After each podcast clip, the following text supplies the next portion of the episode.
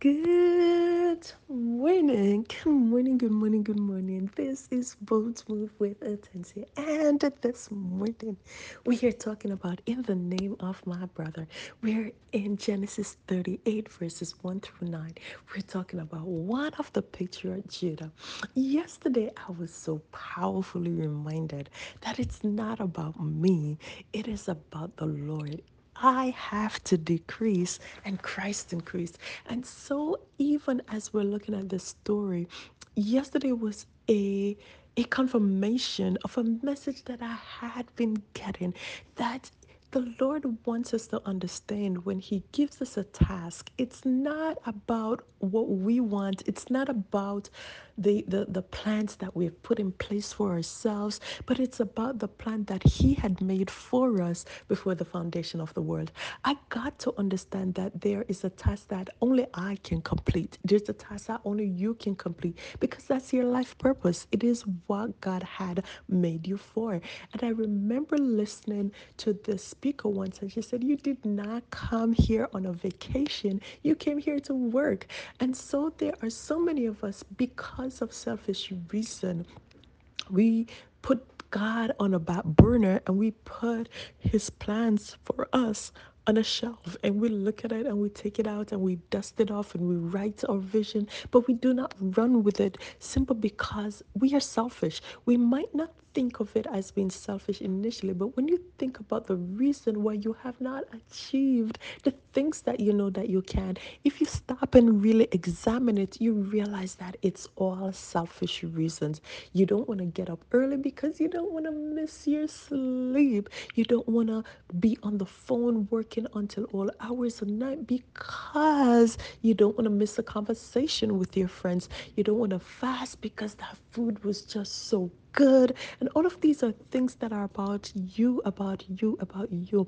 And this story comes up about Judah's three sons.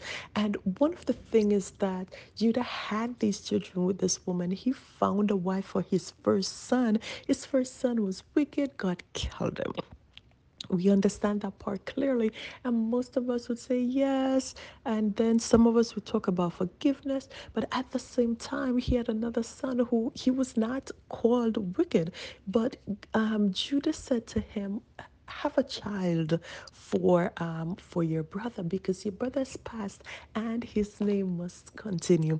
And so god is saying to us right now here's somebody that you need to serve. This person is not able to do it for themselves so i'm asking you to get it done for them.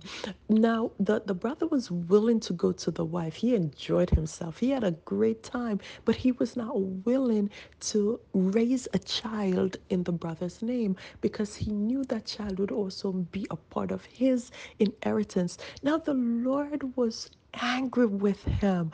And people use all sort of explanation to talk about why he was killed, but it clearly said that he did not want to raise a seed for his brother. And so we see that God killed him. And I'm looking today that so many of us are being killed all the day long, not be, not physically, and we, we might not see that we fall over and we die, but we look, our dreams die, the, the vision died, the the um the purpose that you thought you had died. You cannot find a way to get things done anymore simply because you have decided that you will not give your substance for your brother. Maybe you're not like Onan and you say it in that way, but in the story, you look, he did not purposely go and say to his dad, I'm not doing it. He did not say to this woman, Tamar, I'm not doing it. But he purposed in his heart that he would not. And that has been coming to me. God has been talking to me about certain things that he has asked us to do, and we, we simply not do it simply because we do not see that we are standing in the way of somebody's need. And so, if you will not Tamar found a way to get what she wanted. It was not the right way and it brought embarrassment to the entire family. But God does not want that. He wants things to be done in decency and order. And He wants us to give of ourselves, knowing that when we give, we are going to have somebody else reaping some of it. But so what? You cannot out give the Lord. You cannot outlove the Lord. You cannot give more than He gives.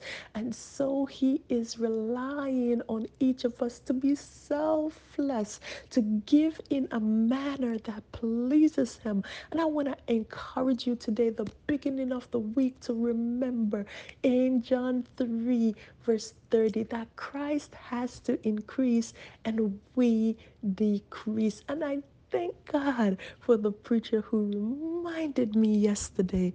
And as we started out, as we start out this month, most places in the world celebrate veterans. How selfless are these people who go in to ensure the freedom of everybody else?